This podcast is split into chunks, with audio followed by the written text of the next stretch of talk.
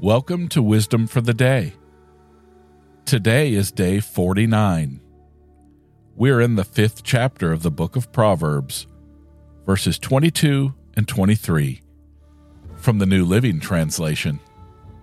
An evil man is held captive by his own sins. They are ropes that catch and hold him. He will die for lack of self control.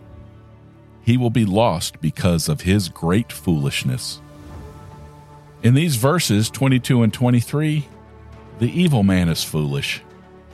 He thinks that he's free, but his evil behavior is going to make him into a slave. He can hide his actions from other people, but he can't hide it from God. Numbers 32 23.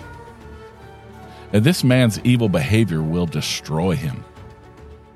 This man should invite God into his life. This man needs to ask God to forgive him. God will save evil people, but only if they trust God.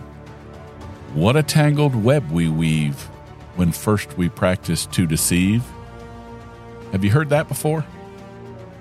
This passage in Proverbs reminds me of that. And no, it's not in the Bible. The second guess is usually that it was written by Shakespeare and that's wrong too. It's from a poem by Sir Walter Scott.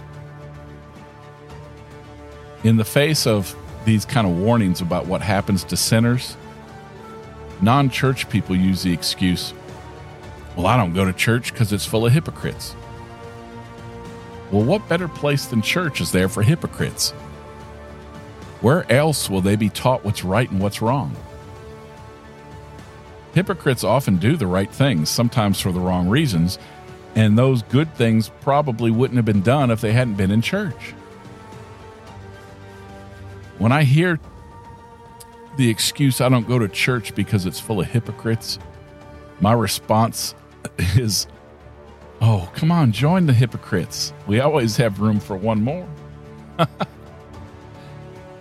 so let me ask you have you been deceiving yourself? explaining away your sins with everybody's doing it? Have you avoided going to church because all the sinners are there? Well, that's all for today, but I'll be back tomorrow. But if you just miss me so much and have to hear my voice, remember to go to wisdomfortheday.org. You can check out all the past episodes.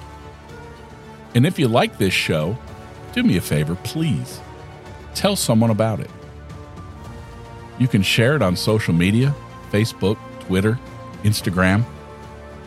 But really, what works best is if you send them a link by text.